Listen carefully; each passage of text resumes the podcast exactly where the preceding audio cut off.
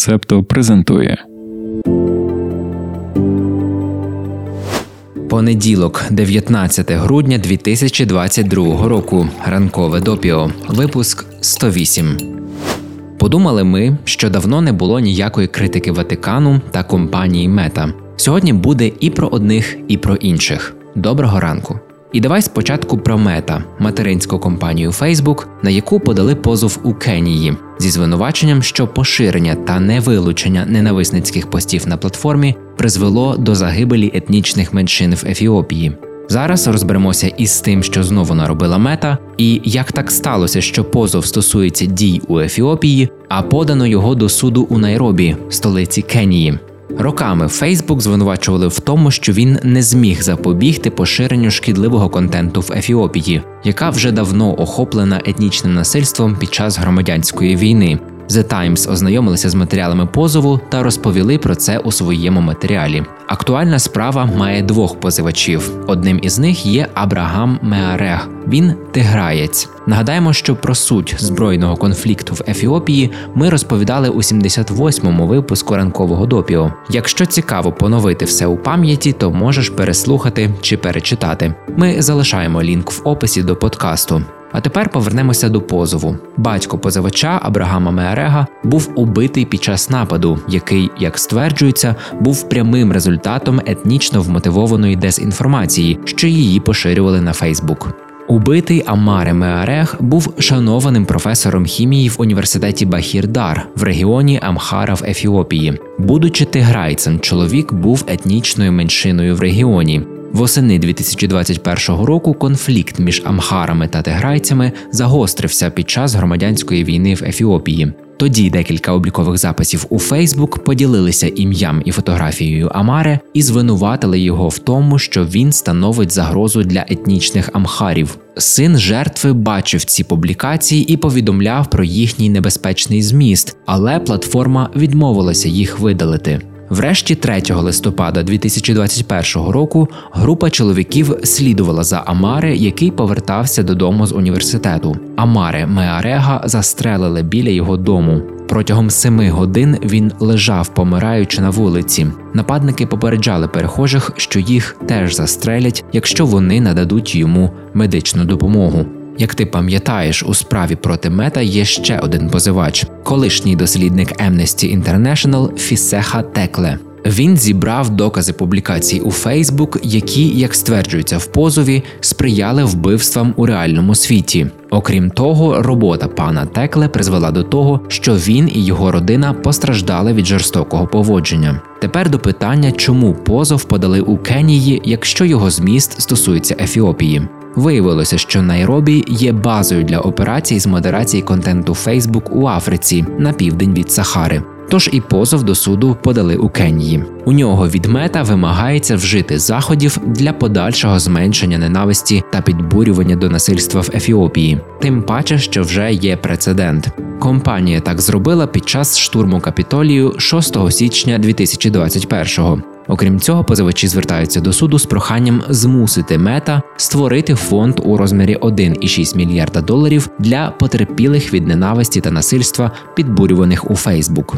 У позові також пропонується, щоб мета найняла більше модераторів контенту з досвідом ефіопської мови. А що на все це каже мета? Вони видали офіційну заяву. Цитуємо. У нас є суворі правила, які визначають, що дозволено, а що заборонено у Фейсбук та Інстаграм. Ворожі висловлювання та підбурювання до насильства суперечать цим правилам, і ми інвестуємо значні кошти в команди та технології, які допомагають нам знаходити та видаляти цей вміст. Відгуки місцевих організацій громадянського суспільства та міжнародних інституцій спрямовують нашу подальшу роботу в Ефіопії. Ми найматимемо людей, які знають місцевий контекст, і продовжимо розвивати наші можливості для виявлення небезпечного змісту, який створений найбільш поширеними мовами країни, включаючи амхарську, орому, сомалійську та тигринью. Кінець цитати. Зараз мета має 21 день, щоб відповісти на позов до суду Найробі. З цією справою все, але ще хочемо тобі нагадати, що у часи, коли ми ще не придумали ранкове допіо, аж не віриться, що такі були. Так от у жовтні 2021 року Wall Street Journal опублікували резонансне розслідування Facebook Files. Там п'ять частин, всі дуже цікаві і багаті на шокуючі відкриття. Зокрема, там якраз йшлося про Ефіопію. Були опубліковані документи, що співробітники та співробітниці платформи знали, що Фейсбук робить недостатньо, аби запобігти озброєним групам в Ефіопії, які використовують соціальну мережу для поширення етнічної ворожнечі. Ну, як ти бачиш, Фейсбук, як і раніше, зло, ніби і стараються вони щось зробити з дезінформацією борються, але масштаби проблем такі великі, що хто зна, чи їх взагалі коли-небудь вдасться вирішити. Дякуємо, що ви з септо. Ну і з мета все. Переходимо до наших улюбленців Ватикан. Знаєш, коли наша Тетянка натрапила на новину, про яку ми зараз розповімо, то вона її внесла в табличку, де ми зберігаємо інформацію для кожного з випусків, і написала: цитуємо Ватикан знову підбріхує. Кінець цитати. І от загалом можна би було тобі сказати цю тезу і переходити до події у Перу. Втім, предмет підбріхувань не сильно розповсюджений у контексті новин про Ватикан, тому ми деталізуємо. Дивно, але не буде ніякої педофілії чи викриттів про співпрацю з нацистами. Йдеться про насильство над дорослими жінками, що нічим не краще.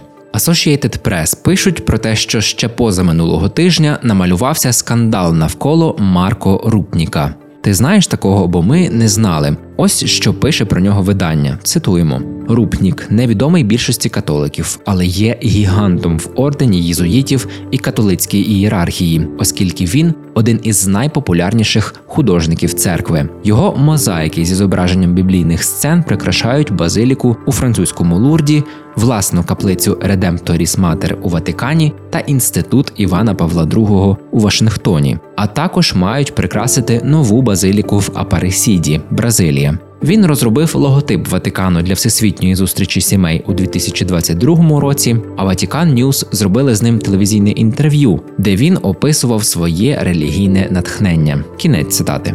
То що ж сталося позаминулого тижня? Для цього ми звернемо увагу на замітку Reuters від 5 грудня. Три італійські вебсайти Non Possum, Messe in Latino та журнал Left написали, що декілька черниць звинуватили Рупніка в жорстокому поводженні на початку 90-х років, коли він був їхнім духовним керівником у монастирі в Словенії. У звинуваченнях йдеться про духовне, психологічне та сексуальне насильство. Після повідомлень у медіа орден єзуїтів виступив із заявою, що ще минулого року притягнув до дисциплінарної відповідальності Рупніка. Йому заборонили проводити сповіді або головувати на духовних вправах. У заяві єзуїтів йдеться, що минулого року орден провів розслідування щодо Рупніка після того, як доктринальний відділ Ватикану отримав скаргу на цитуємо метод, за допомогою якого він виконував своє служіння. Єзуїти не повідомили жодних подробиць цієї скарги за винятком того, що справа не стосується неповнолітніх. Результати розслідування були передані Ватикану. Святий престол вирішив, що факти, про які йдеться, вийшли за межі терміну давності, тож у жовтні закрив розслідування. Орден єзуїтів у свою чергу вирішив залишити в силі ті обмеження, які були накладені на рупніка на початку розслідування. Ця заява була опублікована 5 грудня, а вже у середу, 14 грудня, орден єзуїтів був змушений визнати, що його початкові заяви про преподобного Марко Івана Рупніка були неповними. Під час спілкування з журналістами єзуїтський генеральний настоятель, преподобний Артуро Соса, визнав, що окрім справи 2021 року була ще одна у 2019-му. Все завершилося засудженням Рупніка і тимчасовим відлученням від церкви за один із найтяжчих злочинів у канонічному праві. Виявляється, священник і художник використовував конфесіонал для відпущення гріхів жінці, з якою раніше мав сексуальні стосунки. Це відбулося у 2015 році. Тоді Рупнік перебував у Римі. Коли у 2019 році проводили розслідування, то він швидко зізнався у злочині, офіційно покаявся, і конгрегація негайно скасувала його відлучення від церкви. До речі, під час спілкування з журналістами Соса так і не пояснив, що ж було у Словенії. Лише сказав, що Рупнік змушений був покинути громаду в Словенії через невизначений конфлікт між тамтешніми жінками. Ну так, так, невизначений конфлікт між тамтешніми жінками. Це ж синонім до сексуальне, психологічне та духовне насильство. Associated Press, посилаючись на слова людини, яка знайома зі справою, але не може публічно про неї говорити, пишуть, що були ще звинувачення. Наприклад, у фальшивому містицизмі. Але по цьому питанню розслідування не було проведено.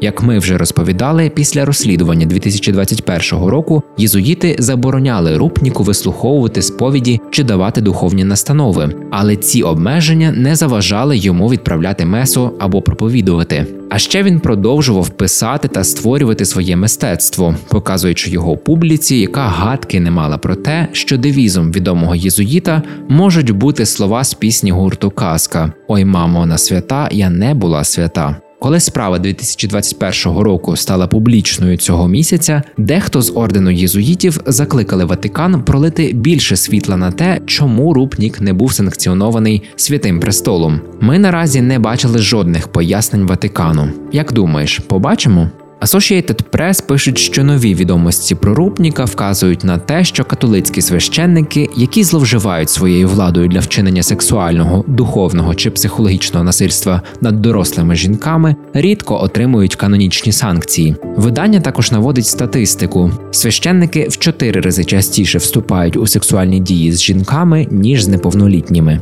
Сара Ларсон, виконавча директорка Awake, американської організації, яка прагне навчати, захищати та підтримувати постраждалих від католицького насильства, пояснює проблематику, яка виникає у випадку сексуальних стосунків священників з дорослими жінками.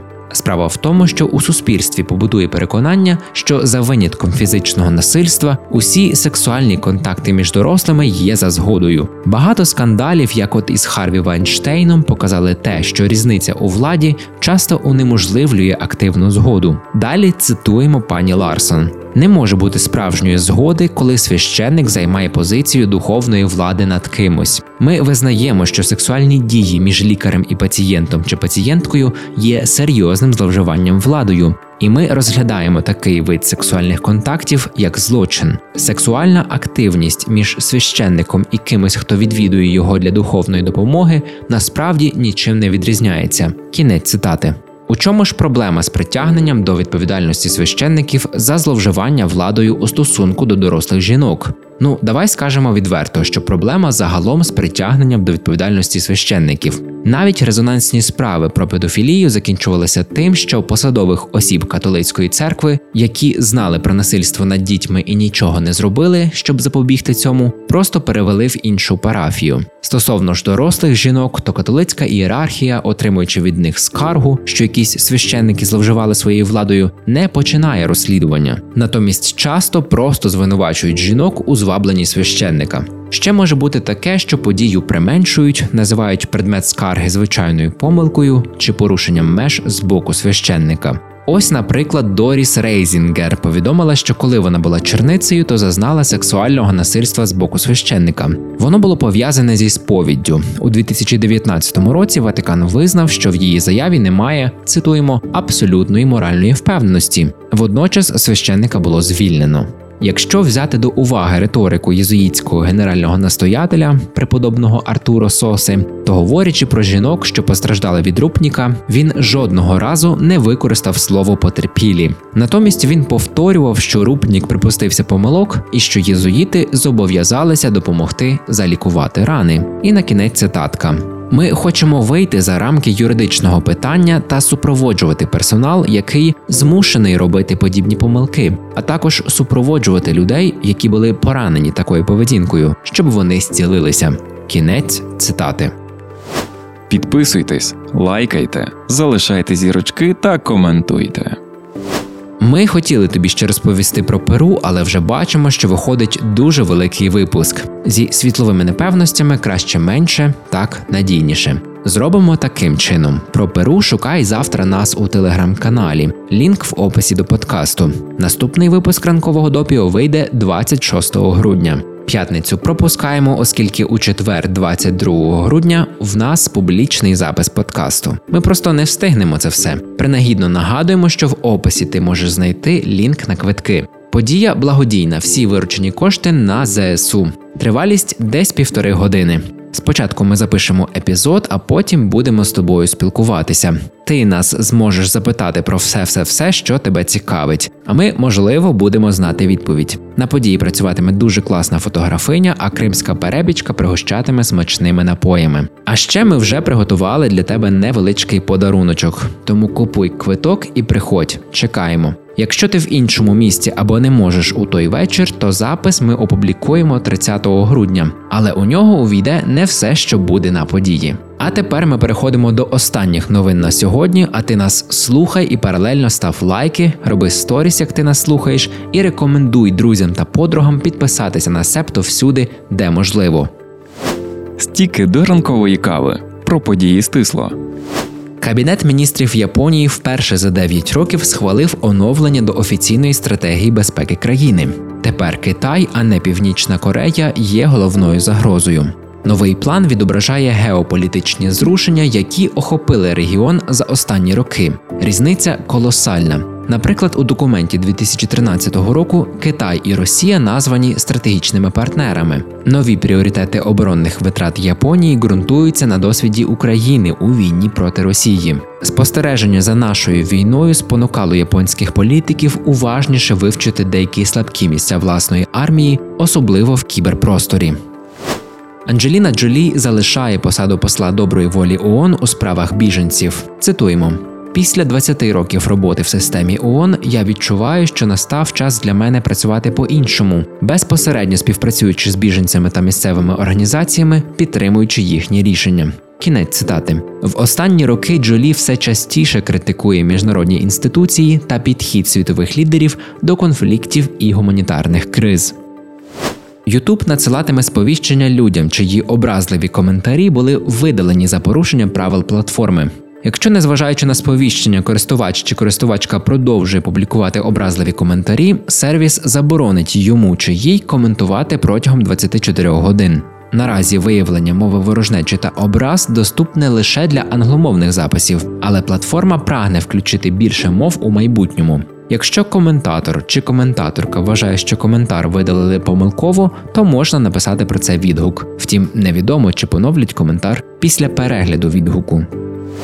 У вівторок у Новій Зеландії відбулася сесія парламентських питань до уряду. Коли відповідала прем'єр-міністрка Джасінда Арден, її політичний опонент Девід Сеймур поставив низку запитань політикині і закінчив, запитавши, чи може вона навести приклад своєї помилки, належним чином вибачитися за неї та виправити її. Після відповіді Ардерн зайняла своє місце та сказала своєму заступнику і близькому політичному союзнику Гранту Робертсону. Цитуємо: він такий зарозумілий придурок. Прем'єр-міністерка мала на увазі Девіда Сеймура. Виявилося, що мікрофон на столі був увімкнений і все зафіксував. Тепер пані Ардерн продає на аукціоні свій коментар про зарозумілого придурка. Копію стенограми прем'єр-міністерки Нової Зеландії, де є славнозвісні слова, підписали і Ардерн, і Сеймур. Кошти з продажу скерують благодійній організації, що бореться проти раку простати.